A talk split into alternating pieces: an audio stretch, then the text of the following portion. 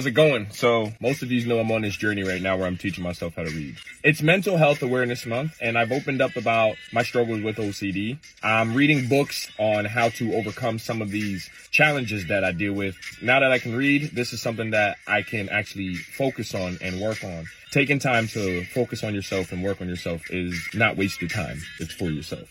Today we have a book. It's called Stop Overthinking 23 Techniques to Relieve Stress, Stop Negative Spirals, Declutter Your Mind, and Focus on the Present.